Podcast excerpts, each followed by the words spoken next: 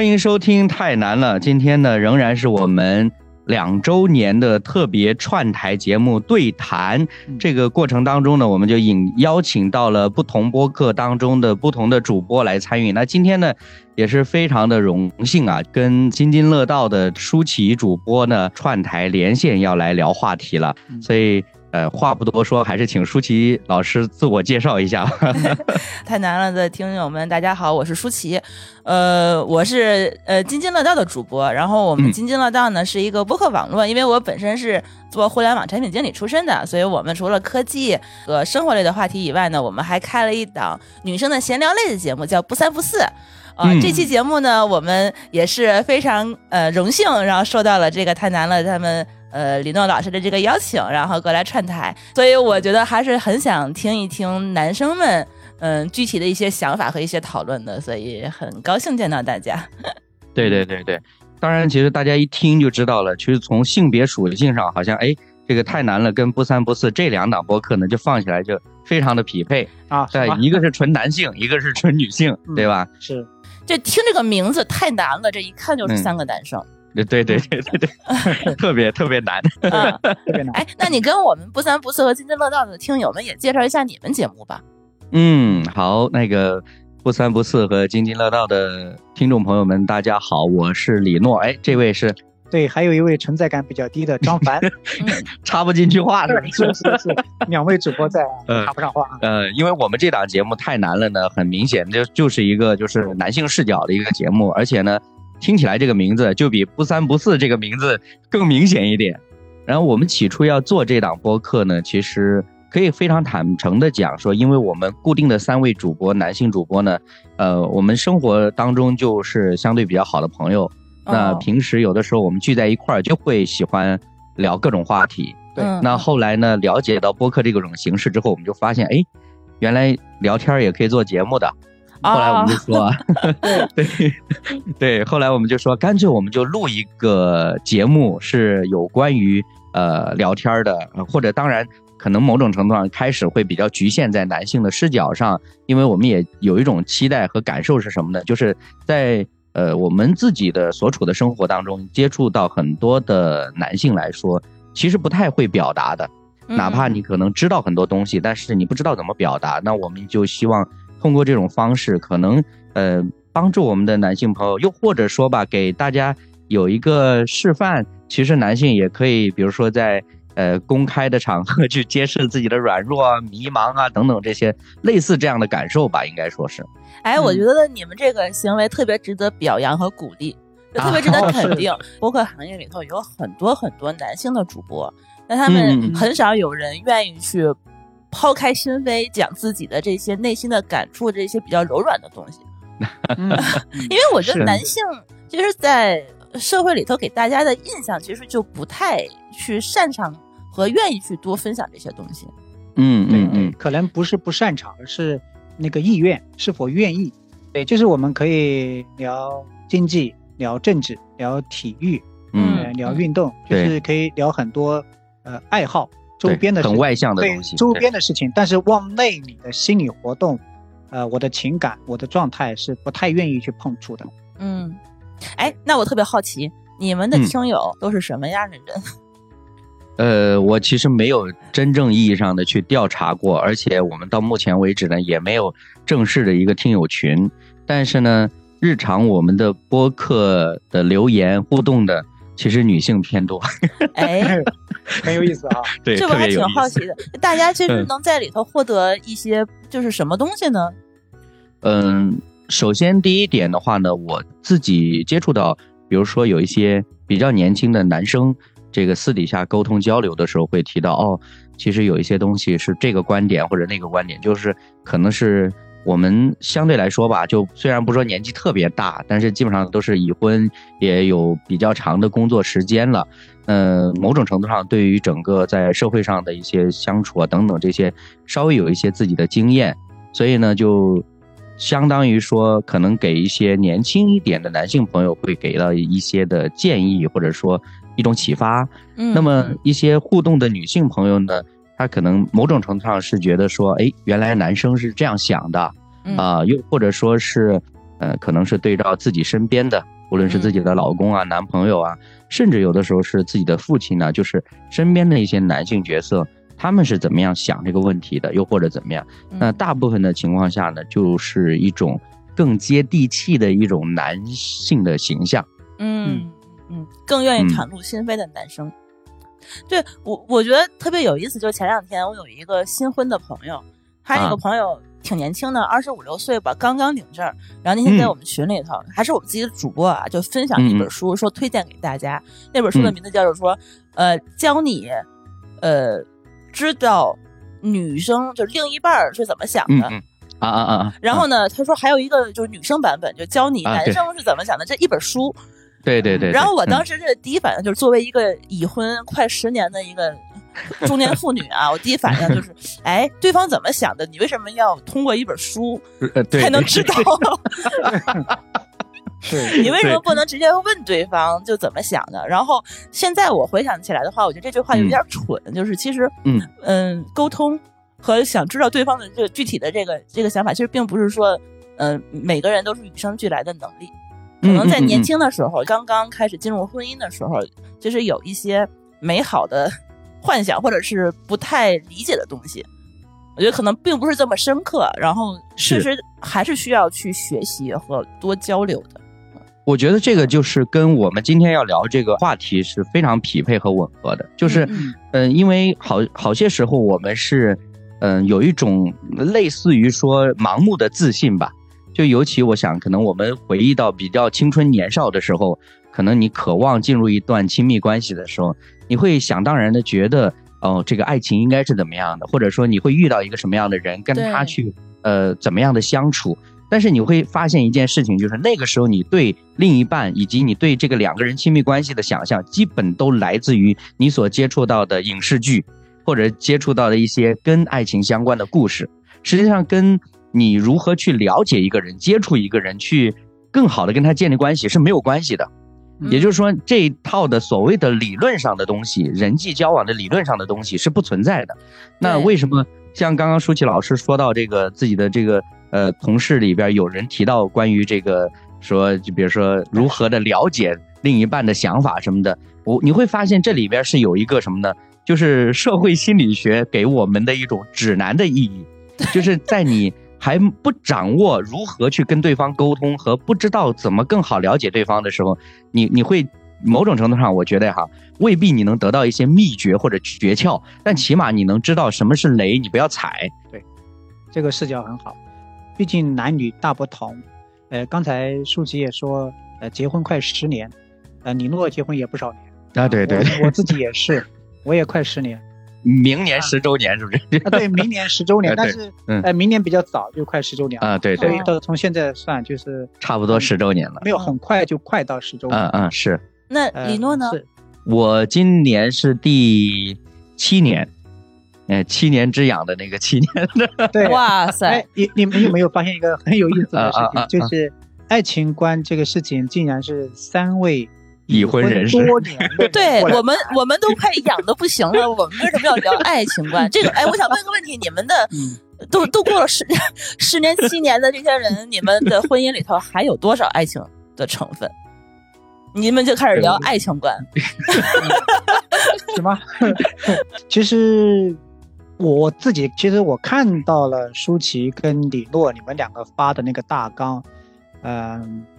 其中李诺说的还有多少爱情的成分？嗯，呃，这个问题很难回答的。对对对，为什么呢？因为两个人没有组建家庭的时候，他们两个人互相吸引的就就是爱情，啊，就是爱情。嗯，但是到现在呢，我们都结婚多年，十年，我们按十年算啊，虽然你没到十年，就是这样子。其实，呃，你对对方的那种爱意，或者说责任，或者说担当。你很难区分说，哦，这百分之五十是爱情，那百分之五十是亲情、责任和亲情，你很难去区分的，他们就糅合在一起。我是我这样去分享的，并不是对这个问题的逃避，嗯，而是呃真实的感受，是因为你分不清了。对你，你分不清说，呃，我今天的这个举动是出于浓浓的爱情的爱意，还是出于浓浓的亲情的感情的流露啊，你很难去区分它的成分的。嗯嗯嗯，我理解。它它柔合在一起。对，那那我我也我也回应一下吧，就是待会儿我再问舒淇老师。不是一开始我是觉得你可能会先问我，所以我先发制人，你知道吗？啊，恭喜你！是是是，但但是你不可以抄袭别人的答案，反正你逃避不了的，你知道吗？就是。对，因为我觉得你这个问题真的很尖锐。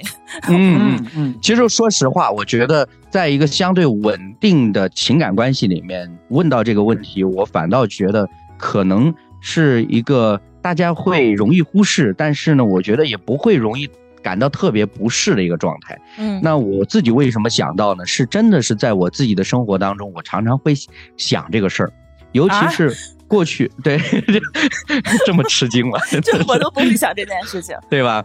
就是呃，尤尤其是过去，我们常常会听到一种说法，叫呃，两个人结婚久了，在一起久了，那个爱情就慢慢转变为亲情了。对对对。这句话我是持怀疑态度的，是吧？就是我也是这个观点。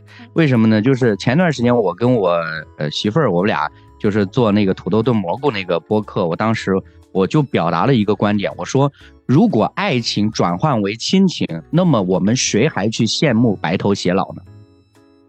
嗯，你只要两个人长久的在一起就好了，你不需要再去有一个所谓爱情的由头了。我们看到。人到老年，白发苍苍的老人，他们肩并着肩走路，不羡慕。但是我们羡慕那个到了老年还挽着手、拉着手，甚至是搭着肩。我们羡慕那种到了老年还互相的依偎，那其实还是爱情的样子。你不能说是因为两个人相处久了，他们俩很亲情，对吧？所以我觉得我自己是有这个观点。那我自己怎么去判断我在？目前的婚姻当中所感受和体会到爱情的成分呢，其其实真的抛开你说你接受的教育，无论是来自家庭的还是来自于文化知识的教育，这些你可能具备的一些责任担当之类，呃，我觉得我至少还可以说至少有百分之七十以上是爱情的成分。呃，我可以稍微解释一下我为什么这么分析，就是第一个就是我结婚的时间不比两位长。但是呢，我跟我太太呢是恋爱了五年之后才结的婚，嗯，所以呢，我跟她相处已经超过十二年的时间了，所以在正这个过程当中，其实两个人某种程度上在很多人的既定的印象当中，好像头脑一分析就觉得这两个人应该是非常了解的一对人了，嗯，但是呢，我也会发现还是有不了解的地方，还是有。某种程度上，一瞬之间让你觉得不能适应的这这些问题出现，那这就让我常常会陷入到一种的矛盾和挣扎里。我觉得说，哎，我们不是已经嗯决定在一起生活，然后一辈子吗？那为什么你还有这些是我觉得不能适应的，或者说我会想到为什么我自己又觉得不能接受的呢？就是这类的问题一出现的时候，这就是为什么我会常常想这个问题，而且。当我想到这个问题的时候，我会告诉自己说：“那不就是因为爱，所以两个人才要在一起吗？”那你想到这个问题的时候，你就觉得哦，好像也不是那么难接受哈。包括有的时候，我我我跟我太太聊天的时候，我还说：“哎，无论我在家里边配合你做家务也好，还是在生活各个方面里边，尽可能考虑你的感受也好，请请你记住，不是因为我觉得这样做是对的，而是因为我爱你。”我是直接这样跟他说。呃，因为我我不是这样的一个本性的人，啊，我我如果是我自己一个人待在一个房间里边，我一定不是照着那样的一种生活方式。那我也可以理解成你其实是因为有担当嘛？那是因为爱他呀。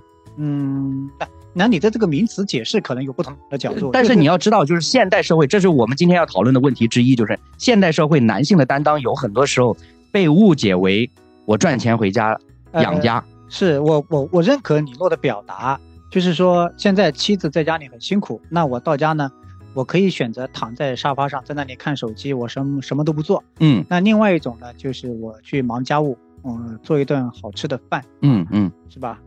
我我认可你的表达，就是说，哎呀，我按照我的本性，这不，我其实这些事情我是不愿意做的。那因为我爱你，所以我这样做。嗯，那你要从这个角度来说呢，哎，我确实是。做了很多我本性不愿意做的家务，嗯，真的是这样。对呀，啊，对，那那你为什么要去遮掩它呢？其实会不会你作为男性有一种羞耻感，说我我已经到了一个年龄了，呃，我不再去需要去表达爱了呢？嗯，哎，这是下一个问题。对你先，你先不是第一个问题，你舒淇还对你先听我说完，我我还要表达另外一件事，就是我我可以非常直白且坦诚的讲，说我常常有的时候，我我看着我太太的脸的时候，我会看很久。哇塞，哎哎，你你颠覆了我的这个对你的认识，就是就是我说我看很久是。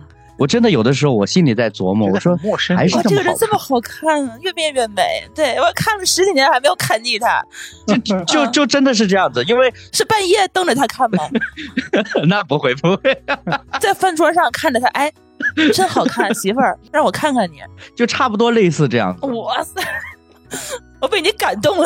呃，没有，我必须承认，我要是抽离出来，我站在一个第三方的角度看我自己这个状态，我也觉得很难理解。真的，就是你已经相处十几年的时间，而且按我们身边很多朋友讲说，哎呀，你们在一起就是以前都呃如何，现在又如何，就是好像在他们眼里，我们都已经就是产生多么大的变化了。但实际上，我有的时候真的看久了，嗯，就确实觉得，哎呀，还是挺好看的，就是。嗯，呃，你如果给不单单是给我们榜样了，他也给了我们答案嘛。他刚才其实给了一个数据，叫百分之七十，我们都听到了。嗯，那那百分之三十是什么？百分之三十肯定就是因为，嗯，觉得还是就是我刚刚提到的，说你可能相处了很久，但是还是有一些东西，比如说对方没有，呃，某种程度上，我觉得这个是变成说我们自己在婚姻或者说亲密关系里边那种的期待。有的时候你可能觉得说相处久了你应该懂我的呀，呃，甚至我觉得在我们的传统文化里边真的是可能哈，我说我说可能是不是一种谎言？就觉得说，诶，真正幸福的家庭就是不需要沟通，大家都会过得很舒服的。但是我还是觉得说有些东西，嗯嗯，当你去沟通了之后，哎，你没有得到一个特别好的回应，就是比如说你了解他的脾气等等之类的，你还是会觉得不够完美吧。那那我我可不可以这么理解，就是你结婚的时候是百分之百，现在变成了百分之七十？啊，那倒不是。你怎么把这个问题问的比他问你还要更尖锐？那不是，就因为我我一直以为他会回答我那百分之三十，比如说是友情、是亲情或者是什么。他他回答的是一个就是模棱两可的，不知道是什么的莫名其妙的东西啊。呃，因为我我自己的理解也是，两个人尤其是亲密关系里边。他除了爱情不应该存在其他东西，嗯，这这是我的理解哈，这只仅代表我自己。那我我理解的那百分之三十是对一种不完美状态的一种形容。OK，对，确确实确实是，我觉得呃，我能够 get 到一点点，不能完全 get 到你你所说的这些事儿。但是我确实也觉得，就是我我不知道你们是几岁结婚的，我结婚的时候是三十岁，那个时候我觉得在二十岁三十岁这这一段时间。女生对于婚姻和爱情之间的这个理解是跟我在三十到四十岁之间是完全不同的。年轻的时候，尤其是呃，比如在学生时期，其实我觉得我们从就是喜欢的那种那种感情是，我觉得更像是一股激情，就是可能是新鲜感，或者是呃陪伴感，或者是怎样的，就是情绪价值。嗯，对，我觉得可能是因为年轻的还是话喜欢那种性格迥异的。然后可能会觉得，哎，呃，比较，呃，显眼的，或者是比较阳光的那种，就是那种感觉的话，是因为是跟我本自己反差比较大，所以我觉得可能是一种吸引力。但是在结婚的时候，我们结婚的时候其实也有很多选择，到底是选择爱情还是选择面包？啊哈，呃，我我不知道男生可能也会有这样的选择，但是我我起码是在我当时的周边的很多朋友，我我所看到的，他们结婚的时候那个选择，并不一定百分之百都选择爱情。嗯，因为他们有些地方的，就是介绍的，我我看到他们认识的可能也就两个月，或者是短短的一个月就去闪婚领证，我不觉得他们之间的爱情浓厚到什么程度。嗯，所以我是觉得你刚才那句话就是说，婚姻之后肯定是，呃，就只有爱情的这件事呢，其实我是打一个问号的，就是起码在在我来看，你还是对感情是有一些。不切实际的理想化的这么一个状态，是，但是的。反反观我自己，我自己结婚的时候，我是选择爱情的那一部分。所以说，我到现在结婚这么多年，其实也没有小孩儿，哦，然后呢，我们也没有跟父母同住，所以他其实还是保持着一直是婚前的那种两人嗯一起相处的这个模式。其实我觉得他算是一个，也算是一个长跑啊哈。所以这么多年，我是认为我的状态跟当年是没有其他就特别多的变化，但是肯定是有争吵，因为争吵的话，我觉得可能是存在一些我当年。的美好幻想，然后最后发现可能 跟实际是有有差别的，这个是肯定有，但我不觉得它这个东西是减分项。嗯，我觉得可能是我自己在当年没有呃很好的学习，或者很过多深入的了解，或者是我不知道这个婚姻到底是一个什么东西。嗯嗯嗯嗯，对这这件事情本身不懂，然后这么长时间以来，我其实才去慢慢的学习到说，哦，其实有很多的东西。呃，我觉得是跟着自己的成长，我们的这个婚姻的关系其实也是在成长，所以我是其实是这么理解的。说它到底还占多少成分的话，我觉得还是那句话，我觉得没有变，没有变，变的其实是我自己，是我们自己的成长的速度。哎呀。这个你们两个格局都这么高，对 呀，这个我感觉来学习的 一个是百分之七十，呃，一个舒淇是没有没有变，没有变，变的是我自己，是我我的我的成长问题。嗯，你这这样一说，我真的觉得你们格局太高了。嗯，向你们学习。那但是但是我我的那种表达呢，其实，在李诺的嗯分析上，我其其实是可以转变的，因为。我觉得我很难去分析、去衡量我的言行举止，他的动机是出于浓浓的爱意还是亲情。但是你你给我的解释是说，呃，按照我的本意，我是不不会这样做的。嗯，但我之所以这样做，是因为我爱你。嗯，呃，这样说，我我觉得还挺受鼓舞的。其实，嗯，就今天早晨啊，今天早晨的时候。嗯，我家太太是我提出的。我说我们今天早晨去肯德基吃早餐，嗯啊，这就去吃饭了。我们三一家三口，我有个小孩啊，快七岁。然后我们三个人在一起吃饭的时候呢，我就说了好多话，说了好多话。我家太太说，怎么我们之间还有那么多话要说？就是今天早晨，因为昨天晚上我们之间有了一个很长的谈话，那个谈话呢就基于一个孩子，一个一岁半的孩子呢。他还不怎么说话，嗯，我就说，那为什么一岁半的孩子语言应该很强的了，为什么还不怎么说话呢？我的解释就是说，可能他在家里面听不到父母之间的对话，哦，他的输入太少了，对他学习的太太慢了。孩子的父母都是我们认识的，我们住的非常近，我们观察到那个妈妈对孩子没有沟通，他的爸爸我也不觉得他有什么沟通，我也没有看到他们夫妻之间有那种。非常健康的对谈，所以我就看到这个孩子一岁半的孩子怎么不会说一些简单的词语呢？所以我就有疑问，我就非常热情的逗这个女孩玩，就发现她很热情，可能第一次听到有一个人跟她说这么多话，所以我会觉得夫妻之间的沟通是很重要的。嗯，呃，从这个角度来说呢，我们之间没有丧失，还有很多，至少。今天早晨我还得到一个正向的反馈 对我觉得挺好。对我我自己有一个感受是什么呢？就为为什么我会提这个问题，以及说就是可能有一些延展，包括呃类似于刚刚舒淇老师表达说，哎，现在感觉爱情的那个期待也好，那个成分、那个感受是没有变的，就是这个点是基于什么呢？是我真的过去，呃，我其实，在节目里边讲过了，因为我们两个谈恋爱谈了五年多的时间，然后我们结婚的时候呢，当时呢，我就在我的婚礼上，我直接就讲，我说我们两个花了五年的时间认识对方，不是什么好人，然后走在了一起。对，呃，你你也可以想，当时我是大概是二十五六岁的样子，那这个。呃，从这个年龄上来说，也许人生阅历还不是那么足够，但是呢，我自己的体验里边是真的觉得说，我们对于另一半的这种认识，以及对爱情的认识，其实它真的取决于过去我们所受的环境的影响。那再加上另外一件事儿呢，为什么我刚刚讲说我们在夫妻里面还是要去表达，而且。我觉得为什么我们天天老是把友情、亲情或者责任担当这些挂在嘴边呢？对呀，那不就是因为爱情少了，所以拿一堆词儿去补它，就是这个意思呀。是啊，我我就说，其实你完全可以直接去表达爱情，为什么呢？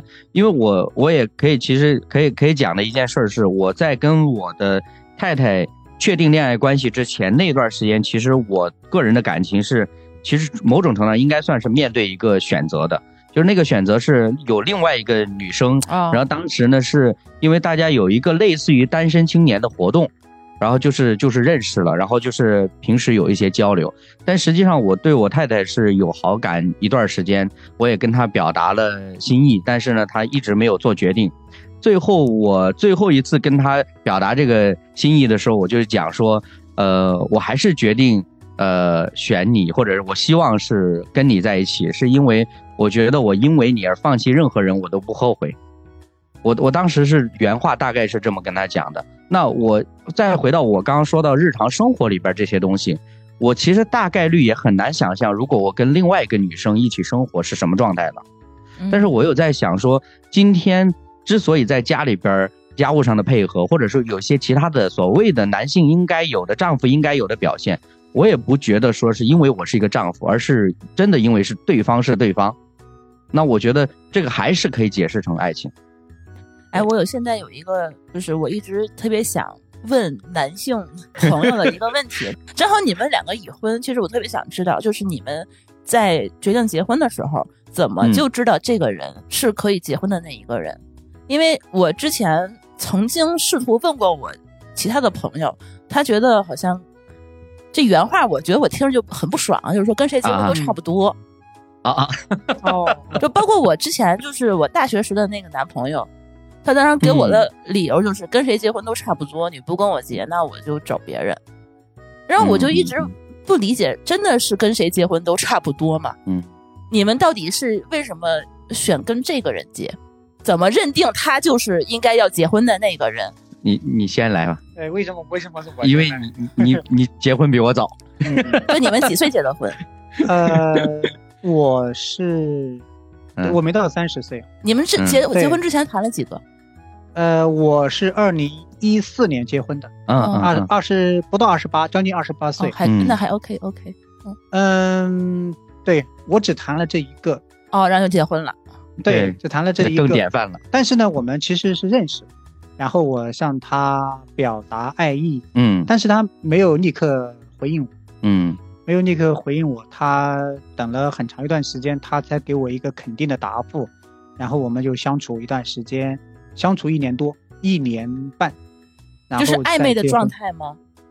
啊，不是，正式正式了，OK，恋爱，对对对对对对，我已经向他表达，但他没有同意的时间，其实也持续很久，嗯，对他要观察考察你，他要对 考对考察一下，但是舒淇呢？我要很遗憾的告诉你，就是你刚才表达的这个观点，比如说很多男性的观点，我是也听到的。嗯嗯，就是他们会觉得，呃，跟谁结婚都差不多，因为男性跟女性，他们真的是对婚姻的理解完全不同。嗯，所以可能，呃，这就是为什么很多的男性，即便是结婚以后，他也不觉得妻子。是一个需要被尊重的另一半，他只觉得可能是跟我组建了一个家庭，我在外面怎么样，我的生活怎么样是另外一回事，跟你无关的。他是把两件事割裂的非常开来。嗯，我见过很多这样的例子，甚至包括我有一个比较亲近的人，他的道德没有获得我的认可的，但是他在整个我们这个圈子里面会成为一个被称为一个很有孝心的人。就是他对待自己的父母非常的孝心有爱心，但是可怕，对他的感情生活非常糟糕，糟糕的，呃，我觉得我不不信任他。啊啊，嗯，不信任他，因为他可以把他的感情生活描述给我们的时候，我觉得很糟糕，混乱，对不对？对，很混乱，不止一个人，对对对，但是呢，他会把他的父母接到上海，给他坐豪华的游轮，嗯，给他买一套房子，在老家买一套房子。把父母接进去住，孝子，对，会成为一个很孝心的人。那在这种情况下，我们会觉得，呃，我可以给他介绍对象吗？不会的，嗯，因为我知道他是什么样的人。那这个很很有可能就是很多人他把感情、把家庭他撕裂的非常的碎，非常的碎。那是任务型的，对对。所以舒淇的那个表达的那个观点呢，从其他男性口中得到的观点呢？呃，我是听到的，我也觉得很多的男性就是很多没有或者说他不成熟的时候，他有这种想法，嗯他会觉得，呃，跟谁结婚都一样，就是组建一个家庭嘛，有个孩子，赚点钱养家，呃，而且很快的，但很快就是没有感情了，就是亲情，就是抚养一点责任，就是这样子。但是我个人真的不这样认为，嗯嗯，我个人真的觉得，如果啊、呃我面前的这个人是这样一种状态的话，我会觉得生活很苦。嗯很累，家是我不想回的地方。我回我我我没有回家的动力了，因为我回家见到的一个人不是我爱的人，他不再是我想见的人，我为什么还要回家呢？所以很多男性喜欢怎么样加班，嗯喜欢出 差，喜欢出差，嗯，喜欢加班，喜欢应酬，跟同事们出去喝酒，就反正就是不回家。对，就就是离开家，离开家，每次到家的时候要先在楼下抽根烟，很久才上去，换一副面孔，装着一个很有担当的男人的样子。其实他是很撕裂的，活的是很很疲累的。但是这样的一种状态是我我不想的。我觉得，呃，家是我想回的地方嗯才是可以的啊、所以，呃，如果要我回应舒淇的问题，我觉得那是呃一部分人的观点，我们嗯要知道男性跟女性对待婚姻的观点是不同的，但是我个人是不能这样接受的。那你是怎么确定的？啊、你是说确定 这个人就是我想结婚的人，对吧？嗯对，嗯、因为你只试了这一个，你也没有试第二个，你怎么这一试就中了，就准了？而且你能够保证跟他过一辈子哎，你不能这样说保证啊，啊？保证哦，就是不不不不，所以你们结婚之前也没有想过说是要过一辈子，是吗？呃，不是不是，我我说的意思就是我们对未来是不知道，但是呢我曾经跟我太太表达过这样一句话，我说，就像你说的，我们好像走婚姻走过这么多年，即便让我再来一次的机会，我还是想选择跟你组建家庭。嗯我跟你说，哎，我给你个标准答案，你跟他下次这么说，说我下辈子还要跟你结婚，下辈子啊 你你不要再说刚才那句话，啊是教你一下。看来看来我们还是不行。就是听听女性怎么想。对，对，我我我觉得我跟他结婚到现在为止，我都非常的感恩知足，而且是很幸福。嗯，他逃避我这个问题，你发现了吗？不是这个张凡，大概可能你到现在还不知道怎么回答这，个问题其。实其实要要回答舒呃舒淇的这个问题呢，嗯嗯，我就是觉得在我当下，就是在那个处境当中，我会觉得我遇到的是对的人。嗯但是呢，因为我的眼光是很短浅的，我不知道我呃四十岁、五十岁的时候，怎么还会认为这是对的人吗？我只能说，在我跟他结婚的时候，我认为这是对的人。但是透过这十年呢，我验证了我当初的选择是对的，OK，这个这个算是标准答案。OK，这是可以的，我觉得，因为你当时确实觉得他是 OK 的啊。嗯对对，因为为当时呢，我的在在那个年代嘛，那嗯。那个处境下，十年前嗯。我要跟他结婚的时候，在那样的一个认知里面，嗯，我就觉得这是对的人，这是我嗯。想要牵手一起走的人。嗯。嗯但其实呢，我们现在回忆起来，我们眼光那个处境下所说的永远，其实是很短暂的，对对对，是的很，短暂。是的，我们只能说，哎，走过了十年，这十年的光阴和经历，婚姻生活，呃，让我确定当初的选择依然是对的。嗯嗯哎、我也期待二十年、三十年的时候回忆过来，那个选择是无比的正确，嗯又是感恩的。嗯，让他一说，我觉得我自己这个问题好尖锐。来，你录，换你了。啊，你是换我了又。对，就我可以理解的，就是我自己在想这个问题的时候呢，我，呃，就回想我自己对于亲密关系的一个可以说是观点吧。呃，我好像有印象，尤其是进入社会开始工作之后，我那个时候有意识想要去寻求亲密关系，比如说想要谈恋爱或者是什么样的时候，当时我就是把谈恋爱跟结婚划等号的。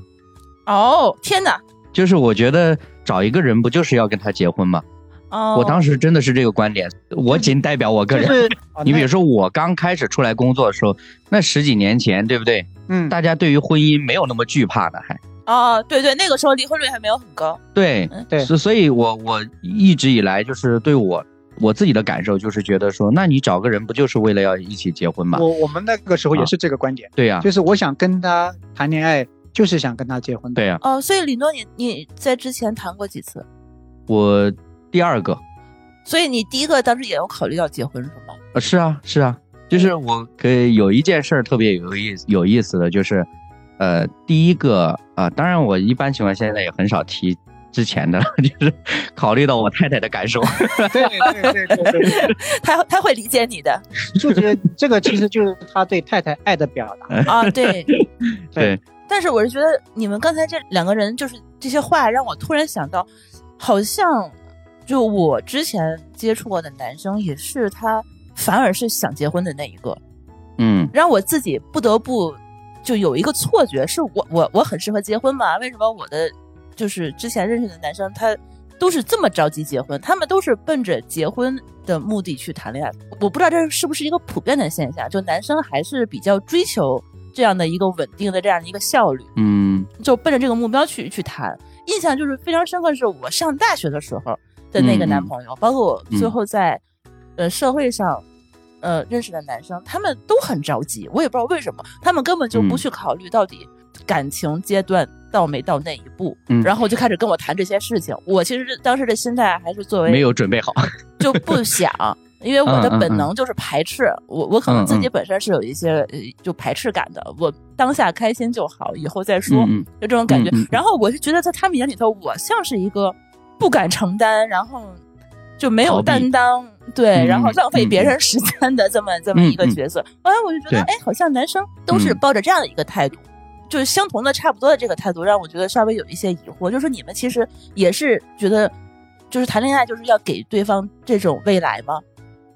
呃，我我其实真的在脑子里边，我稍微过了一下，我我会发现，就是我在起初的时候，虽然你也可以说根本不懂什么是爱情，也不懂得婚姻将要面对什么吧，但是呢，我确确实实没有想过其他的一种选项可能性，会觉得，嗯。确实就是像舒淇刚刚说的，是不是急于确定我是真的是这样子的？我是急于确定一个很明确的关系，啊，比如说，尤其现在可能大家比较流行说什么 crush，或者有的时候是暧昧的对象啊等等的。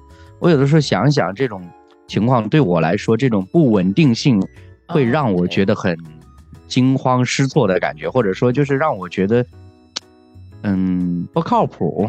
就类似这种感受吧，嗯，其实本质上还是男性跟女性之间，他看待一个问题啊，呃，不一样。我觉得要互相有一些了解，男性跟女性思考问题的角度不一样。嗯嗯。我在昨天的时候，就昨天，嗯，我听到一个人是男性，中年男性，他分享他自己的恋爱观的时候，就是他跟他太太认识的时候，嗯嗯，他其实给自己是。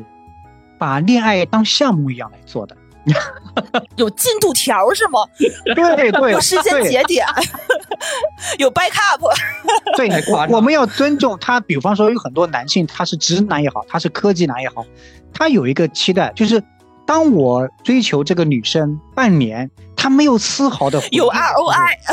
对，他我他觉得我要停止了，呃，我不能再浪费多余的精力了，在在在他身上再投入时间跟精力，嗯，但是从女性角度来说，你不爱我呀，你爱我，你应该继续呀。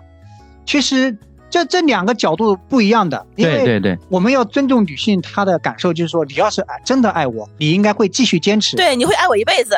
对对对对对，男性呢，男性会说，你如果真的爱我。你如果有对我有好感，你不会坚持半年没有任何的回应，嗯，你可能会至少有一个正向的回应，很明确的信息，是是是，让我觉得我继续的投入时间跟精力是是有对，起码签个意向书什么的，明白吗？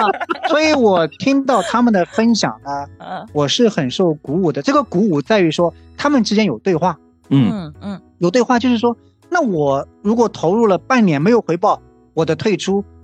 站在男性的角度来说，我不是不爱你，是因为你不爱我。嗯嗯嗯，是的，所以我退出了。对对对，嗯，所以你要知道吧，男性跟女性他们其实思考问题的角度不一样，所以不是你说的说是不是男性都着急结婚，是因为他们这个是在他心中是一个事儿。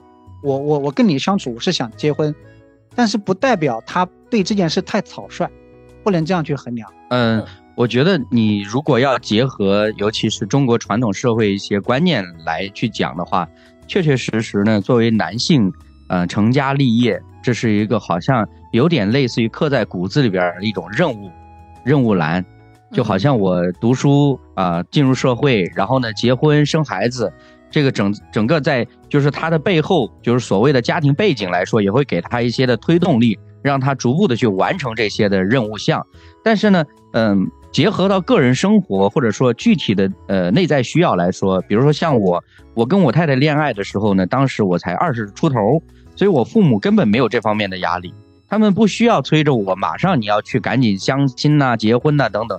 但是我已经恋爱了，哎，他就觉得也也算是自然而然吧，对吧？你就到了这个阶段了。但是我回顾我自己的想法来说呢，其实呃，包括最近我在跟身边的一些同龄的这个夫妻在接触，就是嗯呃多一些交流的时候，我就意识到一件事儿，就是男性会主动的隐藏自己内在的情感需要的，就是他会把这个东西说的好听一点。类似于刚刚张凡讲的，说我是有个所谓的项目的指标，嗯，但是他不会承认说我需要有一个亲密情感给我带来正向的支持，他会觉得说我付出了，你给我反馈，这是理所当然的事情，嗯，但是其实本质上他为什么这么看重这个项目，是因为他有情感的需要，嗯，但大部分人是不会主动的承认这件事情的，所以包括我跟我太太，我们俩，就是我们俩结婚五年多。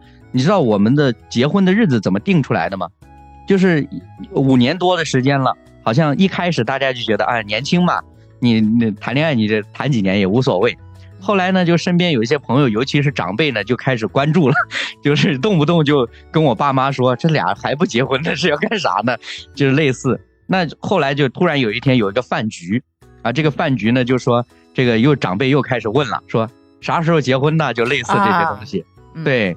当时呢，我们就真的我们俩脑子里边没想这个事儿，但是我我其实可以坦诚的讲，是我的太太她的脑子里边没想这个事儿。嗯，那为什么我在她的观察里边，我会发现女性在情感上更独立。嗯嗯，就其实她也需要一个固定的一个呃爱意的表达或者情感的支持，但是呢，至少在初期的时候，她不会愿意为了某些说好像稳住你，然后呢去呃牺牲自己过多。所以，我我们两个就是当他不着急结婚的时候，我好像也没有什么理由说咱们俩赶紧去领证吧，就是这种感觉。那么，直到这个长辈们问了，然后我们就想想，哦，好像我们这么过，将来可能也大概是这么过啊，也没什么大问大问题，我们就定吧，就就结婚吧。呃，特别自然的、很随意的啊，然后我们就已经定了婚姻婚礼的日子了，就这样。其实我我比较能够理解你太太的想法，因为现在确实很多女生，她就是尤其是现在这几年，我觉得大家的这个思维已经跟之前不太一样了啊。对对，尤其是一一线城市，嗯，单身不婚或者是离异、单亲自己带孩子的这个女生就越来越多。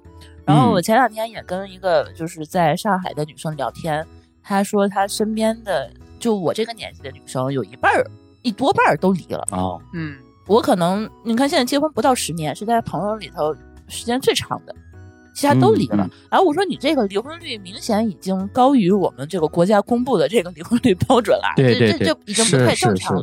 我我确实觉得就是在有些城市，这个女生的这个这个想法是非常非常超前的。然后那天我们就录了一期节目，嗯嗯，这个节目的主题叫做呃，结婚到底有什么好处？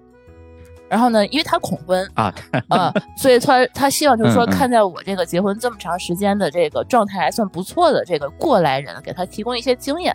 然后这一整期我其实没有太想明白结婚到底给我自己什么好处，这这个就是一个很大的一个问题，你知道吗？因为我是觉得很能够明显的看觉到，就是在很多男生的眼里头，结婚是有好处的，嗯啊，成家立业，大家来看的话肯定就是好处。但是我其实我问了很多女生，这个问题是沉默是。大部分人给我的回复。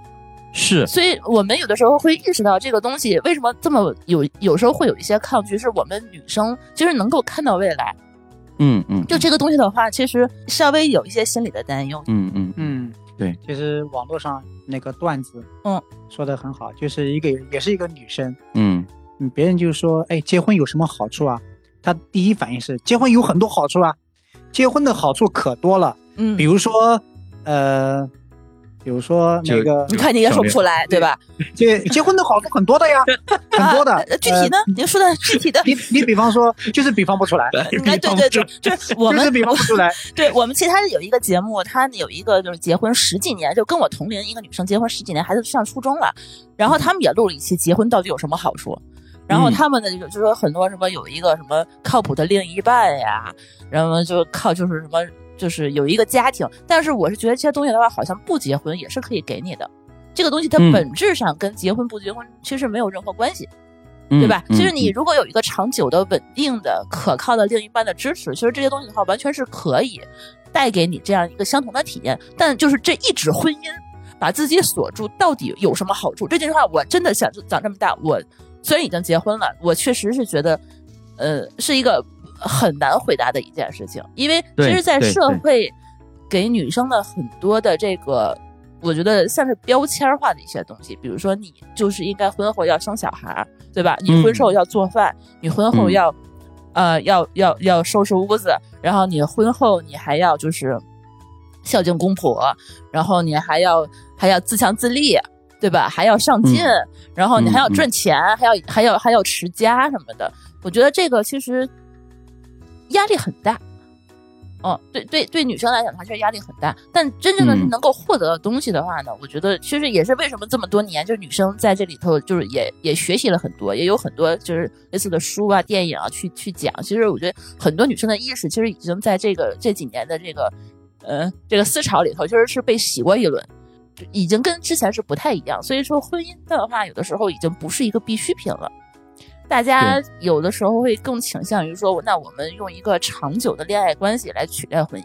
嗯，因为现在其实很多领那个结婚生小孩什么这个这个户口的问题，其实也解决了。是，对吧？就是就是，确实是。如果让，因为我十年前十年前我结婚的时候，我没有想过这些，但是十年十年之后，我再一想，确实是跟结婚不结婚没有任何关任何关系，没有任何区别。嗯，我觉得怎么说呢？嗯。嗯，就是首先很重要的一点，一定是大家对于婚姻的认知和理解在发生变化，对，以至于呢，大家就会某种程度上就是可能对于女性来说，她们第一时间的感觉呃感受就是结婚最大的好处就是不用被催婚了啊，哎，这个倒是真的，因为他们很多人就是说，如果你面临家里的催婚，你有什么反应？他就说，那那我就结个婚。这个这个确实是压力会很小，嗯，某种程度上可能首先能够处理的就是这个东西，但是呢，我们换个思路来讲呢，当我们说婚姻这种形式已经落后了，我们是否可以相信一些其他的形式？比如说，我就是找一个搭子。啊，就是以前说搭伙过日子，可能有一点贬义在里边，但是现在你特别实心的，就说我找一个搭子嘛，对吧？就是两个人一块生活，只是没有所谓婚姻的约束。那我就想说，过去为什么我们延伸出了婚姻的约束？是不是因为我个人或者说个体是不值得信任的？所以呢，我就需要某一种契约放在那里。哎，这个观点我是同意的。对，以至于有一个群体的监督，因为尤其你看过去的时间来说呢。他可能都不是单纯的说你两个你们两个结不结婚这件事儿，而是说，当你促成了一段亲密的关系，你结成了这个婚姻的关系之后呢，它是形成一个社会性的监督的，就是你的邻里、你的亲友，他们就是作为一个群体的监督。那么这种监督呢，我觉得某种程度上是怎么说呢？就类似于我们刚刚一开始节目所提到的，说有一些东西你会发现你不想做，但是因为你有这个身份。你在这个婚姻里边，你是丈夫，你是妻子，所以呢，你不得不去做，不得不去考量这些东西，就变成说，你在外界环境里面给你一些压力，不用你自己所谓的说自律，因为我自律，我说实话真的不可信的。但是我又在想，类似于刚刚舒淇你刚刚说到，哎，我觉得十年前跟现在好像没什么差别，又或者说，呃，我是不是结婚？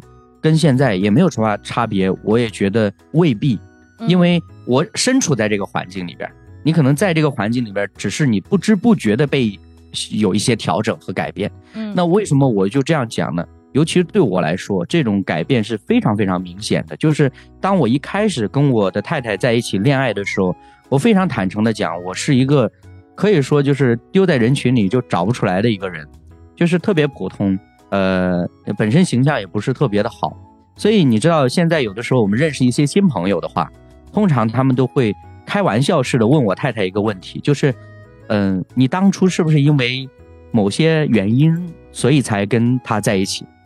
就意思说，如果单纯从外形来看，似乎我不是一个特别理想的伴侣。这这些人不是你的朋友吧？呃，就是。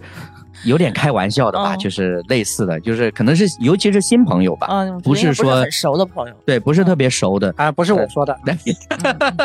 然后呢，他们可能会讲说，哎，你是不是因为他比较有才，比如说会弹乐器啊，又或者什么？但是我通常这个时候我就会特别正经的跟他们说，我我认识他的时候我什么都不会，嗯，就是我，但是你回到我现在在呃处境里边，结合我过去的，也许可能有一些女性朋友就会讲，哦，原来。我结婚真的对男性有很大的好处啊，但是我想这个点我我觉得可以抛开性别来看，就是从一个个体的角度，我认为这段关系带给我很多正向的激励，就是无论是你个人技能上面的学习，还是你对自己提升的一些要求，就还是回到我前面讲的说，我是就是是因为对方，所以你愿意去做这些，你愿意去调整，你愿意去改变，你愿意去学习。所以我觉得亲密关系本身它带给我们的其中一个点，就是说，当你处在一个健康的亲密关系里面的时候，它会带给你很多正向的支持。这种正向支持是你从父母、从你的朋友、从你的同事、从各个方面都得不到的。只有这个跟你最亲的、跟你朝夕相处这个人，可以带给你那种比较深入的一种 power。但另外一个层面就是说什么呢？就是我们也都知道一件事儿，就是。呃，所谓的亲密关系，很多的时候会互相成为彼此的镜子，就是你看到自己里面很赤裸的一些东西，甚至是某种程度上你就是不堪入目的东西。而呃，这种婚姻，我我至始至终认为，正确的婚姻观念也会使我们能够很平静，或者说带着一种很就是客观的一种心态来面对彼此的这种难堪，以至于呢，我们更深入的认识自己。但问题的关键是什么呢？现如今我们看到的很多失败的案例，以至于大家就开始质疑婚姻这种政策，对，或者说这种形式，对。那我从始至终我都不觉得是婚姻的形式出了问题，只不过是参与婚姻的人有问题，是人有问题。那包括为什么刚刚张凡就是脱口而出说，我可不敢保证。其实我觉得不是说张凡好像我要推卸责任，而是基于我们对自己的认识和了解，就是对对于你内心的那种。不是内在的那种，就可能就是恶也好，或者说什么也好，就是你会很难以说，呃，大言不惭的，或者说摸着自己良心的说，我一定没有问题。这个某种程度上，这这是一种很虚无缥缈的答案，这也不是我们想表达的。所以我觉得，呃，我如果一直盯着一种失败的一种状态，再去质疑这个形式有问题，这就跟我们看多了车祸，就觉得这个世界上不应该有车一样。嗯嗯，其实呢。我有很多问题想回应的，就是我如果现在，我现在如果听到一个二十岁左右的男孩对另外一个女孩说“我会爱你到死，爱你到永远”，我会觉得 特别空。孩子，你知道永远是什么吗？你知道到死是什么吗？所以，正是基于我们自己作为男性，我们对自己，呃，知道我们是不可靠的，知道出问题的是人，不是婚姻这个制度，所以我们。很多时候不敢轻易的说“永远”“一辈子”“到死”这样的词词语，而是说，啊，我觉得你是对的人，我我就是这样。有有的时候他的表达的方式是不一样子。那对于刚才李洛所说的那个群体和社会性监督呢，结合啊舒淇所说的那个一纸婚约把我束缚住了。其实现在的一纸婚约呢，那个证件已经束缚不了人了。对对对对。那那个证件，它根本束缚不了我们的。嗯嗯，啊人们随意的就结婚了，随意的就离婚了。反而呢，什么叫群体性监督呢？我不知道你们的父母有没有领结婚证呀？啊哈，我的父母是没有领结婚证啊。对呀，他们那个年代没有，年代是不需要结婚证件的。嗯嗯，可能吧？他多大呀？嗯，呃，六十多。六十多，就比比较偏远的地方。对，偏远的。哦，OK，OK，OK。但是生小孩也不需要结婚证去领那个准生证之类的东西哈。你没有，舒淇，你是出生在哪里？出生在医院还是出生在家里？在在在医院的。啊，我们是我是出生在家里，你是出生，他是在家里出生的。我们是我们那个接生婆到家里。对对啊对啊。那你们上户口也是就是找就村里边看证明吧。所以你看，你会发现我们的身份证件的出生日期，嗯，都错的，有很多父母也不不识字，也不记得你什么时候出生的。父母不识字，嗯嗯，他去民政局、去派出所登记的时候，嗯呃，说我孩子几多少号出生，嗯，说的是农历。哦哦哦哦哦！我是对对对对，然后就随便写写的是写成阳历的，所以就所以出生日期都是不对的。嗯，然后有的名字呢，说我孩子叫什么名字，那个上证件的人听不懂，就随便写。哦，好像这个我是知道，这对对 不对？对，所以我们我们父母他们那一辈，我回去走访我们乡下的农村嘛，嗯嗯，他们是没有结婚证的，嗯，但是在一起一辈子，他那个不是靠那一纸婚约来束缚的，对，靠的是这个盟约的关系。被周边社群所认可的这样一种，啊，彼此委身和接纳的关系，嗯，让他们有这样的义务，也有这样的责任，说我们要走下去的。呃，这是我的观察，包括对你刚才的回应。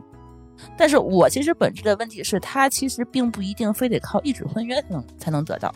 是，嗯，比如说，你看像徐静蕾他们就是不结婚。他这么长时间，我觉得他如果是一个靠谱的人，哪怕就像你父母那个样子，他也不结婚，他没有领证，这些东西的话，他也是有，却并不妨碍我们过得很幸福。但是你刚才那个张凡说那句话，我觉得我有一些赞同，就是说我们其实每个人都是不可靠的。嗯嗯嗯，嗯，就是在这一一纸婚约里面，其实是可以让自己监督自己，让法律监督自己。对对，其实主要是法律监督自己。就是在分开的时候，你要付出你自己没有做到的代价。嗯嗯，这个是我现在目前来讲看待这个结婚的领证的意义，其实是这个意思。嗯嗯，对对对对对对，其实嗯，我们通常我觉得，呃，对于很多的这个，尤其是现代社会来说，大家的婚姻。是很很多个步骤的嘛，对不对？嗯，第一个步骤呢，可能就是要领证嘛，对吧？嗯，第二个步骤就是办婚礼嘛，对吧？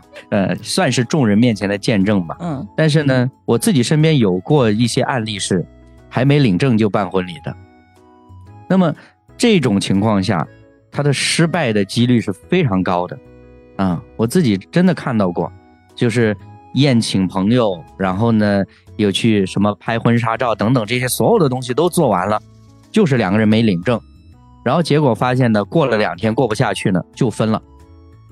那你所有的这些过去你所为着这个婚姻所预备、所准备那些东西，等于说全部都浪费了。那么这就再回到我们为什么需要呃结婚？其实结婚跟领结婚证，我觉得它真的是能不能划等号的。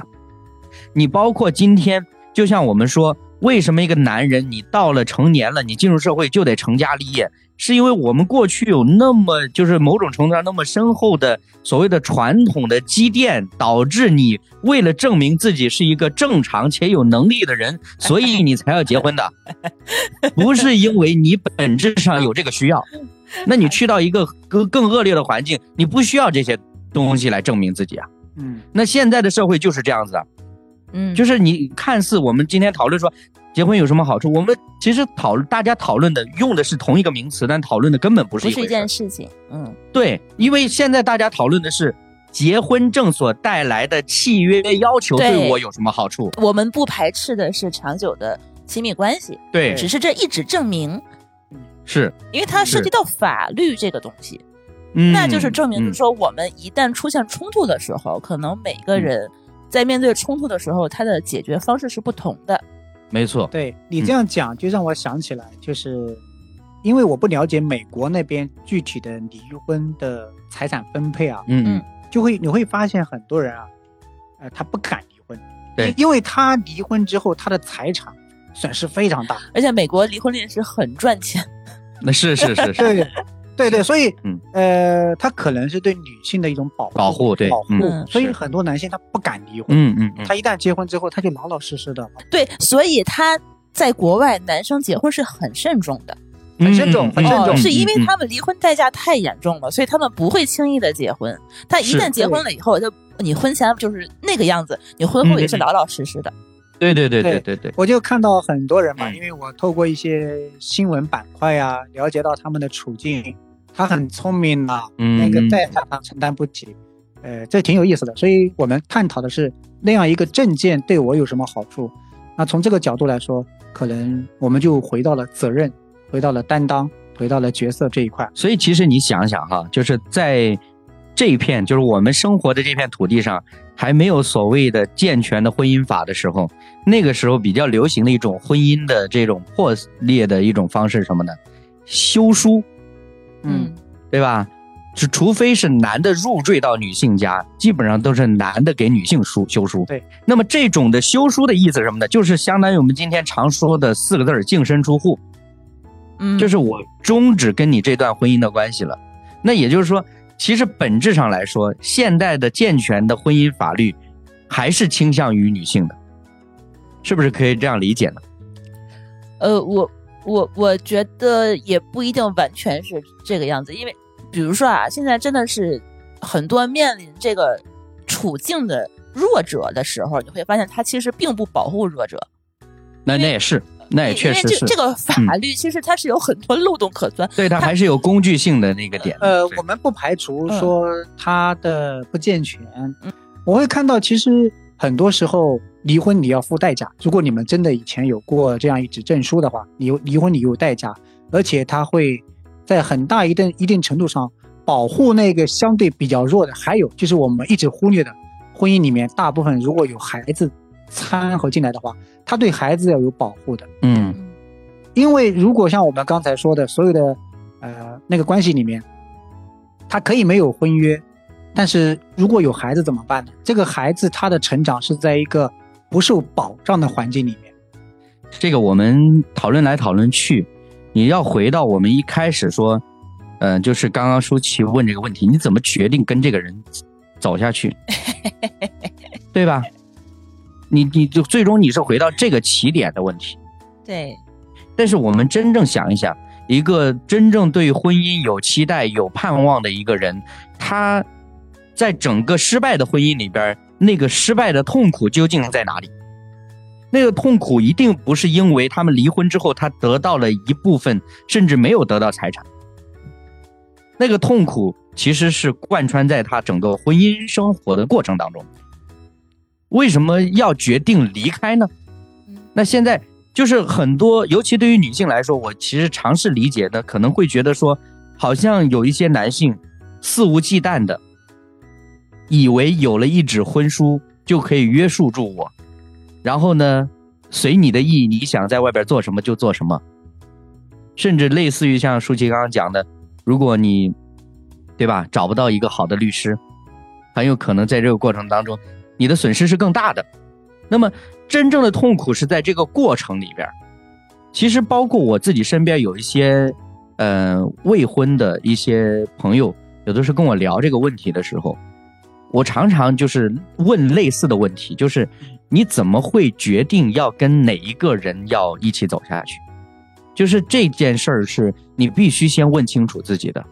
我们不能说等到婚姻失败的时候，我们说，哎呀，当初我看走眼了，是你根本没仔细看，还是因为真的你看走眼了？对，其实我现在是要回想这个问题的话，我会想说，如果在结婚的时候，我会愿意去寻找之前可能更熟悉并且见过他有其他感情经历的这样的一个人，因啊为你你你会从他的过往的处理方式，能够大概看得到他就是结束一段感情的时候他的态度和方法，他是不是一个呃愿意善良的人，有担当的，嗯，，对，或者是他会不会处理感情？因为很多人其实不太会分手，嗯嗯嗯嗯，嗯、也，不太会呃处理矛盾，所以嗯就一旦扯皮很难看的时候，他其实是对双方都很长时间的一个伤害。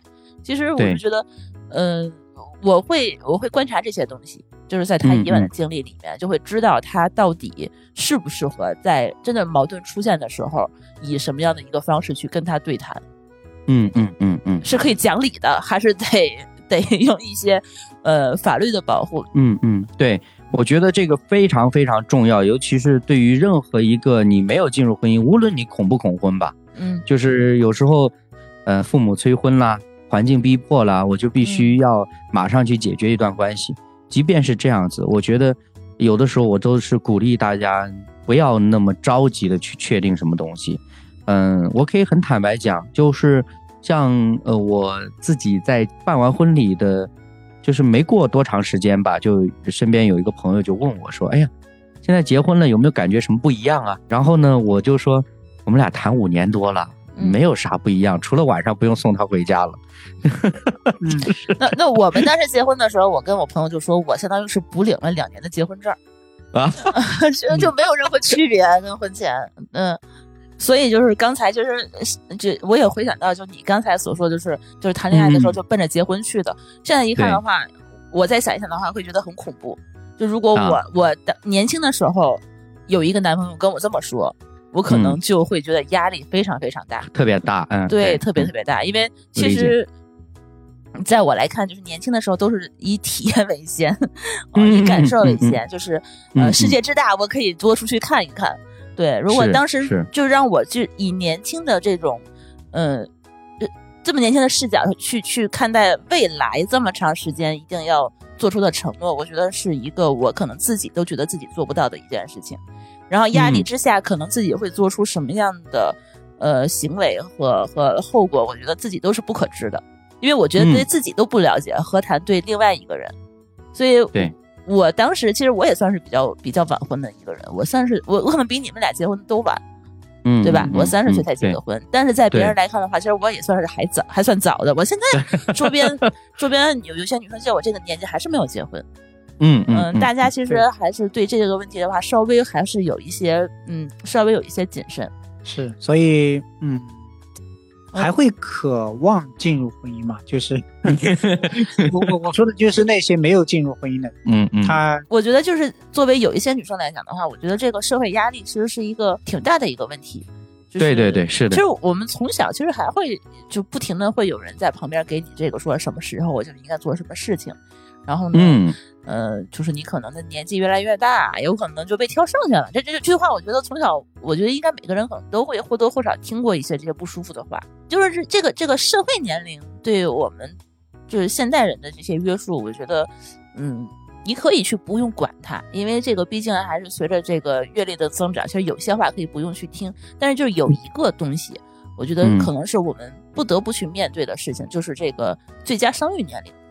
这个东西的话，永远一直存在，嗯嗯，就是我觉得他可能对女生这种这人生进度的这个催促感会更加急迫一点，嗯嗯。嗯，包括我认识很多，就是说他确实是不着急结婚啊，三十多岁、三十五六才结婚，然后一结婚就开始就生小孩。对对对，说实话，这个东西一讲就又更复杂了，对对，包括生育问题也拿拿出。对啊，结婚要不要生小孩，对吧？嗯，是不是一定要生？嗯嗯。两个人的观念一不一致，比如说婚前之前有没有讨论过这个问题，我觉得都是一个很重要的事情。对，这个就是谈恋爱该该谈的事情呀。对，谈恋爱就是因为谈恋爱，它不单单是在一起吃饭、风花雪月。对，它 其实健康的恋爱关系有很多很多内容要去谈的。嗯，呃，我们财产的管理，嗯，以及工作职业的规划。呃，还有就是你说的要不要小孩儿，对，嗯，等等。那我家太太呢？她其实是全职太太，她没有工作，从她呃怀孕开始，怀就是生孩子开始，到现在就没有工作好几年。但我们常常会在探讨，当孩子渐长，他要恢复职业的时候，他的规划是什么？呃，我们要去探讨这些话题。那谈恋爱的时候，你就要谈你们婚后之后的一些。共同生活的规划和打算，对，嗯，包包括生孩子这件事情，对，哎，是立刻要孩子还是等几年？有了孩子之后，你们双方的呃事业工作该如何去分配，都要提前去谈的，这样会让你们嗯以后再一次面对这件事情的时候，不至于说，呃，我以前不知道，我不了解，原来你是这个观点，原来你是这种想法。呃，不会再这样子，嗯，所以很多人他现在选择丁克，其实是婚前就讨论好的。啊，是是，他们婚前就讨论好，可能婚后他们会改变主意，但一定是双方的沟通，嗯，双方的沟通让他们呃改变了主意，呃，这就是双方一定要有一些，嗯，有效的沟通，有效的交谈。我认为健康的表达方式就是说，我们探讨一些实质的话题，可以坦诚的沟通。对，我们去探讨一些话题，哪怕这些话题很很沉重。对对对，不沉重，不沉重，知道。对，从这个角度来说，我觉得李诺在我们三个人当中结婚是时间最短的，但他其实他想的很多。嗯，对对对，他的体会，他的感悟是很深的。是这样子，对，所以就换回到刚才那个问题，就是说你怎么能够确认就是这个人要跟他结婚？那其实我们现在再来看这个答案，就就很清晰明了了，而不只是说我爱他有多久，对吧？我爱他有多深，其实还会涉及到很多我们对以后生活的设想。嗯，呃，是不是可以要小孩？是不是可以不要？是不是可以以后我不工作，甚至说我可以呃不带孩子我去上班？就是对自己未来的生活的期待是否完全一致？我觉得这个可能，嗯，是可以选择是否进入婚姻的比较重要的一个标准了。没错，没错，尤其是在现在，我们有的时候在网上看到一些呃，可能夫妻之间、家庭里面的视频的时候，最让我感觉到诧异的一点，就是在现代的社会当中，竟然有有人还会说，我们结了婚了之后，我才发现三观不一。就是我觉得这个那是他自己的问题，对，这这就是也不能单纯说是他个人的问题。就是刚刚我们前面提到一个问题，就是你要爱情还是要面包，嗯，对吧？那大部分人可能是要面包了，嗯，那你选择面包的同时，就意味着说你不管其他的，其中就包括有三观问题，嗯，你可能觉得只要他的经济条件是匹配的，那我是不是你就做好了准备？无论他将来是怎么样，我都紧紧抓住这个面包。就为什么刚刚我们就一直在谈说你对对方的了解，然后彼此的沟通这些东西，其实说到底呢，你就是对他的三观有一个更深入的了解，对吧？所以那就还是得加加上一个就是结婚的这个条件，就是这个人是可沟通的，而不是去逃避他的，对吧？不能沟通咋谈恋爱呀？就是 有些人其实沟通其实并不是很充分。就像我之前是是是之前的那个男朋友，就是其实我们一直是异地，我觉得我们俩其实也没有很熟。嗯，就是就 就因为那种不熟，每天网友 对那种感觉，但是就突然说提出来要结婚，我就觉得很不可接受啊。但是对方会觉得没有什么问题啊，我就觉得哎说不通这件事情。所以就是，当然我们今天讨论很多东西啊，看起来好像它变成一种硬性标准，包括你说男性会沟通，但是我觉得这个沟通这件事儿呢，也不是你生来就会的。对，其实他也得学，他也得练，所以呢。我们也不能单纯因为一个人会不会沟通就全盘的否定，那有很多海王渣男，对吧？那沟通技巧可好了，对吧？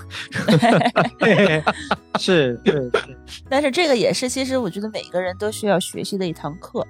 嗯，是是，就是大家得面对这个事儿。我觉得，对，就是你不能回避，或者说把一些东西想成想当然的。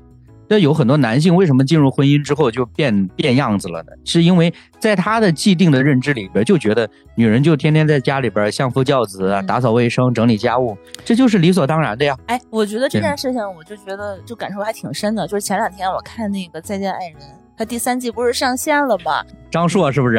啊，哎呦！气坏了，这真的是，哎呦，我的天呐，我我就每礼拜我得盯着他，就是你怎么能够，就是说潜意识里头觉得女生就应该去做饭，然后就应该收拾屋子。我不知道你们就是对女生就是不做饭、不收拾屋子是怎么看？反正我作为我自己来讲，就特别感激我老公对我没有这样的这一个硬性要求，他允许我不做饭，允许我不收拾屋子，允许我去请保洁做这件事情。嗯，就没有说是非得就是 应该怎样，就是甚至他愿意去多帮忙去做一些这件事情，我觉得这是我心存感非常非常感激的一件事情，就是他尊重。这个某种程度上也在现在来说，就是非常呃珍惜的一种 生活的状态了，已经。就是真的会有人天生的认为。性你就应该待在家里做这些。哎，其实挺多的，其实挺多的。嗯嗯，只是咱们的群体里面可能比较少一点。群体里面可能会少。就是我觉得这个还是取决于你双方的这种了解嘛，对吧？你过去如果对他有充分的了解，或者说如果两个人恋爱的时候，哎呀，这个其中一方表现的特别殷勤，天天我给你做饭吃，甚至承诺了将来我给你做饭吃，那对方理解或者是误以为你结婚了之后就是这样子的，那我觉得情有可原的，对吧？真 的，靠这个抓住男人的胃啊！哎，对对对对。但是但是其实坦白讲呢，我说到这儿呢，我就在想，其实我发现呢，呃，包括我认识有一些年长一点，就是长辈来说吧，其实可能尤其是妻子，那确实是在家里边就是主要做家务啊等等之类的，这种就是说她的丈夫的这种大男子主义是非常明显的。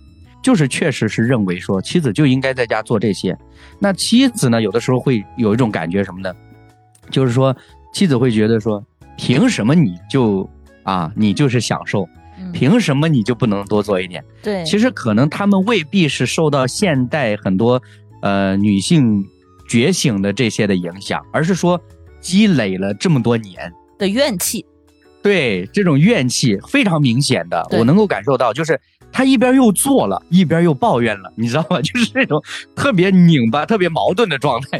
这个时候，我就应该给给天津男生打个广告，就是是吗？啊，就是 我为什么特别喜欢天津的男生，是因为天津的男生几乎每一个他都会做饭啊，是吗？这个而且做的非常非常好吃。你知道天津特别吃好吃的特别多嘛，所以大家的这个嘴就很刁，所以男生他都喜欢在家。几乎什么菜都会做，就我认识的，就是我们家家人和，呃，我朋友他们家，几乎都是一到过年过节，下厨的都是男生，嗯，就是家里的长辈都是，呃，男人下厨，因为只有大菜是他们做，女女生都是在下面打下手的。我觉得这个要。打个广告，真的是。对对对对对对对对，这这个其实很有必要，而且是一边唱歌一边做那种，听着播客一边做，特别的享受，一边唱歌一边做，这是一个开心的这么的一个心态。哎，其实某种程度上，你想啊，就是好不容易有一个假期了，过年了，喜庆的日子里边，好不容易我可以露一手了，你知道吗？这种状态。是是是，嗯，今天聊的这个话题呢，我觉得其实，呃。跟我一开始理理解的不一样，咱们一开始准备的特别学术，是不是？对对对对，我没事，我那个提纲是 ChatGPT 写的，真的吗？对，所以真的是啊，所以他还是不懂我们人类，不懂不懂。呃，但是虽然聊的跟我一开始呃理解的不一样，但是嗯，我们聊的这个板块呢，其实是很好的，因为人需要梳理，嗯，呃，特别是我们去。看待婚姻、看待爱情、看待家庭的时候，需要这样一个梳理。呃，我不知道听节目的人他的处境是怎么样嘛？嗯嗯。但是从一个男性，呃，结婚近十年的男性，他可以跟另外两个人坐下来去梳理自己的婚姻、家庭、爱情以及对另一半的认识和了解，这件事情本身呢，就有了价值和意义，而不是一种逃避。就是我现在。拒绝跟任何人去谈论我的个人事情，拒绝去谈论婚姻，对对，谈论爱情，谈论家庭生活，觉得那些事情都不值得谈。哎，别提了，就是都是没没什么好谈的，有什么可谈的？这才是更多中年男性的真实样子。嗯嗯。对我之前看那个《再见爱人》就印象特别深，他们三个女生，嗯，一个车嘛，她坐下来的话，大家寒暄都是，哎，你们为什么来上这个节目？你们到底出了什么问题啊？然后你们有什么情况？那个三个男生就开始，哎，这风景不错，哎，哎，这个，这个今天这个这个这个车是咱怎么住？就就开始避重就轻，就避而不谈。大家可能不太善于去想。对，到底是不是自己真的是有问题了？自己应该怎么才能做得更好一些？甚至其实，在节目里头，我说那个那那几个 那几个男生，就是但但凡大家公开说到他的缺点的时候，其实就会有很大的抵触心理。对对对对，这个就是我说传统文化里边对男生的一种的嗯宣导，就导致说嗯你不必要在。呃，这个群体里边去谈论什么儿女情长的东西，对，尤其是类似于刚刚讲说暴露自己的弱点呐等等这些，甚至很多人会觉得说，那咱关起门来自己说自己吵对，行，嗯，何必拿到外边去讲呢？嗯，但是本质上来说，就是这是一个没有办法去逃避，尤其是现代社会来说，我我刚刚就提到一个点儿，就是有的时候我们其实应该抛开性别去看个体。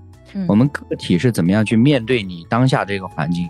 尤其我有的时候在想，就回到刚刚我们说到这个婚姻带给我们什么好处的时候呢？我觉得，嗯，大家现在都应该很排斥二元论吧，对吧？不是对就是错的那种观念。但是有的时候，你为了支持自己的立场，或者是支持自己做的决定呢，就又会以一种二元的姿态，比如说婚姻就是失败的，这种形式就是不可取的，就是有一种这种呃思路去表达。我觉得，呃，我们真的说实话，人本身。人的本身就是很复杂的，那人参与的事情可能就更复杂。那基于这种很复杂的这种本相来说呢，我们很具体的探讨一些事情，要好过于天天在一些名词上去较劲，对吧？因为你较那些劲，其实真的说实话都是浪费一些时间和精力，而且很多的时候基本上就是把你带到一个特别负面的一个状态里边。对。所以你看，如果大家天天讨论的就是，哎，结婚到底有什么好处？你会发现，过了十天半个月之后呢，就是人活着都没意思了。对，但是我我还是想加一个视角啊，嗯嗯，我会看到人的自私跟丑陋的本性。嗯，我们都要探讨的是，这一桩婚姻可以给我带来什么好处？因为我总想做 过去的那一方。获取的，我想在这个这个关系里面获得好什么好处，但是对方有没有获得好处，好像不在我的考虑范围内。那是对方要想的事情。对对对对，这是他的事儿。你会发现，我们考虑的都是 我能得到什么好处。我如果跟你在一起，我得不到好处，我为什么要跟你在一起？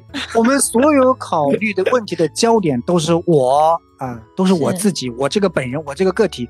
所以我越来越发现人的自私跟本性其实是。我们有的时候是经不起推敲的，嗯，我们总想在一个关系里面放大那个最大化的利益，呃，我会看到人的丑陋，但是我仍然不接受很多网络，特别是以前有一个辩论节目里面的观点，嗯，那期节目他辩论之后，我就觉得很可怕，嗯，他会觉得男性呢有他自己的目标啊追求，呃，当然这有有很多的目标，他是需要女性来完成的，嗯，比如说繁衍后代，啊啊，他说女性呢。他有很多的人生目标，有一些目标是需要男性来完成的，比如说给他有一个依靠，当他遇到危险的时候可以保护他。这是从人类历史发展上来讲啊，最早的时候啊，嗯，呃，最终发现哦，我的想法跟他的想法之间可以匹配成一个完整比较好的达成合作意见，成合作，我们彼此搭档，像一个项目一样，我们彼此来合作，最后这就是最原始的婚姻啊。嗯嗯，我我是不接受的，我我觉得这是呃对人本性上嗯那一种亵渎啊。我们异性对我有吸引力，我有渴慕爱情的需要。其实你就是否定了情感本身的价值。对对对对对对。所以我在那个里面，我看到的是一个很可怕的一种解读。在当下，我还是相信啊，我们在正值年轻的时候，那个异性对自己的吸引力，我看到他我就喜欢他，我就想追求他，我就想跟他组建家庭。这种情感的，还有就是我自己情感的需要啊，我想要有家庭。嗯，它这会促成两个人的结合，呃，是因为现在社会的真实处境，让我们的想法变得复杂了。但是这也是人类进步的必然结果。对对对对对对对对，我们我们可以把它理解成是一种文明。我们可以把它理把简单的事儿复杂化。当然了，因为它要需要需要考虑嘛。呃，有道理。对，但是如果我们走向了另外一个极端，嗯，就是因为我。呃过度的去纠结于那些细枝末节，而把感情看得更淡了。呃，就是现在很多人在结婚的时候已经开始签订，假如以后离婚的时候财产对对婚婚前这个财产协议嘛。哎，我又受我又受伤了。我哎呀啊！所以你看，他也是理想主义，你知道？又我又受伤了。当然，我会觉得要在中间找一个调和点，就是像以前一样，我们两个人其实都是很青涩的年代，我们互相吸引就结婚了。至于婚后的生活不知道，但是我们相信共同去打拼呢，我又会觉得有点鲁莽，对不对？嗯，对，嗯，那所以但是另外一个极端，就是我们，呃，太理智了，我们都开始去斤斤计较、算计很多东西了，把感情的事情放在一边，甚至我们要，假如以后有了孩子怎么办？假如我们离婚了，财产怎么分配都要签订好的话，嗯，我又觉得太可怕，嗯嗯，对，但这个中间有也需要很多的调和的，对，对。我跟你说，婚前协议，其实我我身边里头，就前两天正好有一个朋友跟我来录节目，她是一个女生哦，她提出来要签这个东西。就我一开始一直会觉得说，好像是男生在外面打拼，然后有一些收入，为了保护自己是吧？对他会想要去签这个。现在不的，现在我周围认识都是女生要主动去签，然后男生觉得很受伤。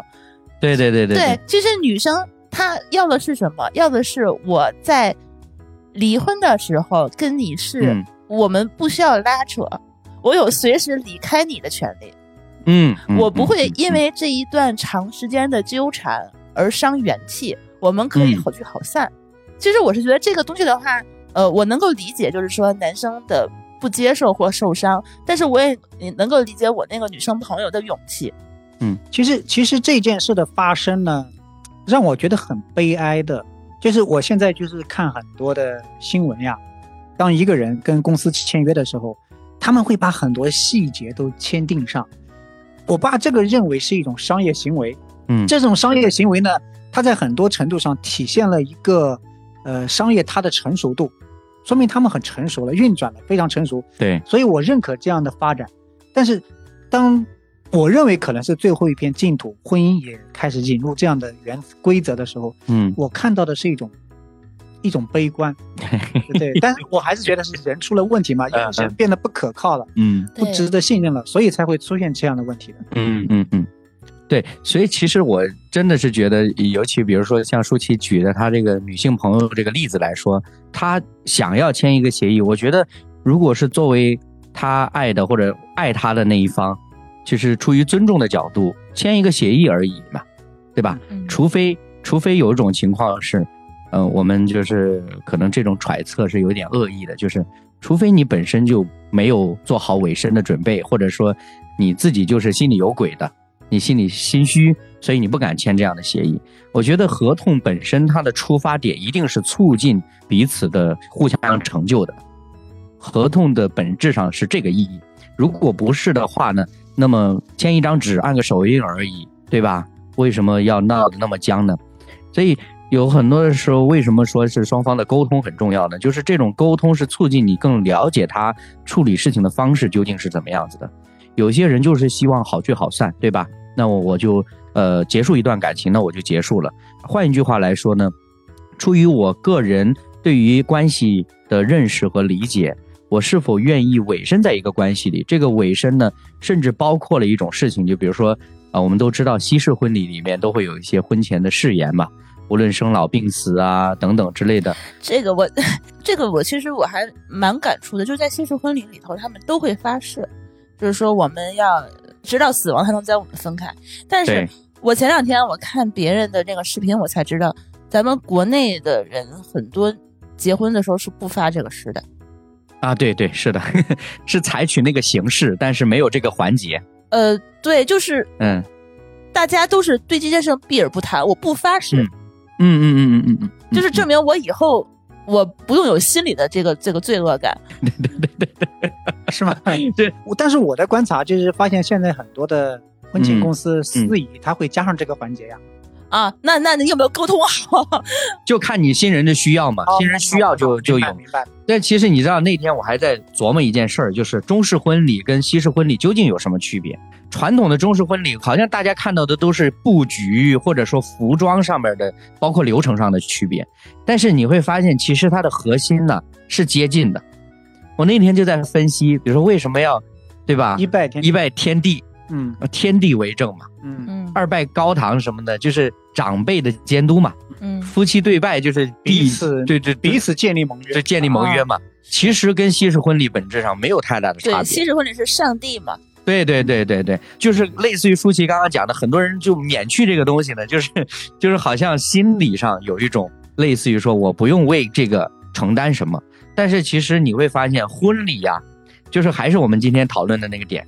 证书从来不是关键的，但其实对于一个婚姻来说，它其实真的婚礼的仪式更重要。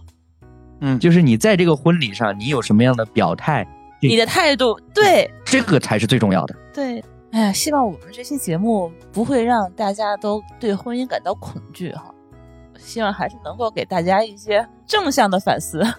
就更能理智的看待这件事情。对对对对对，我觉得这个尤其是到。可能是到我们这个年龄吧。如果说再年长一点，可能我们说出来的东西就不一样了。但是我觉得至少在当下这个环境里面，既然，对吧？大家都呃觉得自己有足够的分辨能力了，那我们就对于婚姻这件事情、恋爱这件事情更重视一点点。而且呢，为什么？嗯，我个人我还是坚持说，恋爱它应该是走向婚姻的呢？是因为在我的观念里面，你的恋爱。是因为你尝试，你预备要找一个人，将来跟他组建一个家庭，那么是通过两人彼此的配合和努力，将来这个家庭可能成为一个某种程度上是一个美满的家庭的一个状态。这是一个我对婚姻的认知，或者以及对于前期恋爱的感受。我觉得不会的，我觉得大家听到我们这期节目，应该不会说对婚姻，呃，恐惧的。因为恐惧的话，他已经恐惧了，不是我们造成的恐惧，是吧？对他已经在这样的大环境里面、环境当中产生的。我咋感觉你这个这句话的意思就是，有事儿找找你自己的问题？不不不不不，我跟你说，我我现在反而带着非常柔和的心去看待身边的这样一些，呃，不同的状态，青年男女的不同状态，我越来越理解和尝试着去站在他们的视角去看待当下结婚意味着什么，结婚。我要付出什么，以及我要承担什么，我不愿意承担，或者说我没有办法付出这个社会要求我达到的那些高标准和高要求。他，但是他们又有情感的需要，那就找个人谈恋爱了。我尝试着去理解他们。但是我们这一期节目，呃呃，很感恩的就是三个都是已婚，而且相对来说有一定年数的人在一起探讨呢。我反而觉得带给他们的是一种一种。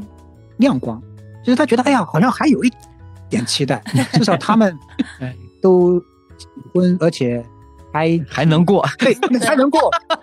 至少我们三个人的观点都觉得婚姻带给了我一些正向的影响，正向的帮助。嗯，呃，甚至我还说把我带到了一个我一个人没有办法到达的高度。我觉得，对我我没有使劲夸，但是我觉得可以，还是就是给大家一个肯定，就是婚姻还是给人家带了很多很多不一样的就是惊喜。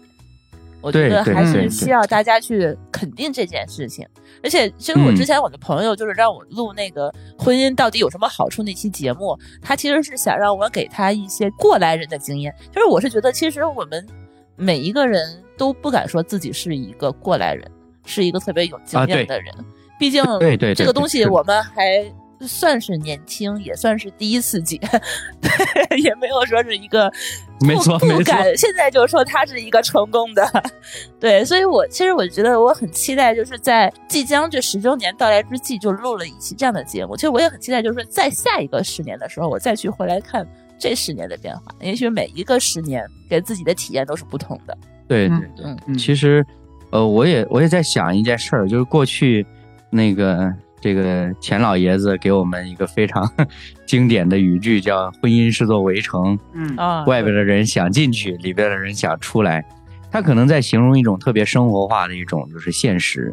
但是我想，呃，有一种形容就是婚姻就好像什么呢？好像你在网上看那些美丽的景色，嗯啊，你永远只能隔着屏幕看，都不如你亲自去一趟。嗯，自己去感受。对对对对，因为别人的感受始终不能代替你的感受。哇，你这句话太经典了。啊，就是，对对，也许别人发现不了的，你能发现，或者说别人发现的，你并不觉得怎么样。但是一定，就像舒淇刚刚讲的，就是每个人不是因为你过去有过几年、十年或者更长时间的结婚的经验，就证明你在这件事情上是资深的、有发言权的。恰恰是因为我们都一直身处在这个过程当中，它一直处在一个现在进行时，嗯，它不是因为过去的过去了，好像你就积累什么了，因为你每天还会有新的问题出现，并不是一个一成不变的一个状态。嗯，是非常感恩今天下午的分享啊，很惊喜，让我向李洛老师和舒淇老师 学到很多。你是一个播客界的小学生是吧？那我们可以约着，比如说十年之后我们再串一个台，如果我们这两个节目还都在的话，约十年后吗？真的是有梦想啊！对呀，对呀，要不咱每年约一次吧？就是 可以，可以啊，没问题。嗯，收获颇多。嗯，这个机会很难。我们还活着，节目还活着，婚姻还健在，婚姻还很美满。每年过来打个卡。对对对对，可以可以，这个可以可以打个卡可以。对，嗯。反正呢，今天这一期节目对我来说是非常非常惊喜的，嗯，然后我也觉得说很难得，嗯，刚好因为这个太难了两周年的时间呢，我就想过去好像太难了，总是男人男人男人都是男性的观点，嗯，那今天那我们就，呃，这这这个这个十月份整个十月份我们都是播的就是特别的节目，嗯，就是跟不同的。女性的主播来聊不同的话题，当然很多其实都是过去我们聊过的。嗯，那今天这个话题呢，尤为的就是说有男性有女性参与的一些内容。嗯，所以还是非常的感恩，特别谢谢舒淇老师这个愿意来配合我们的活动。嗯，也祝太难了生日快乐。好，谢谢谢谢谢谢。好，那我们今天就这样吧。感谢大家关注收听我们的节目，我是李诺，我是张凡，我是舒淇，我们有机会再来聊天，再见，拜拜。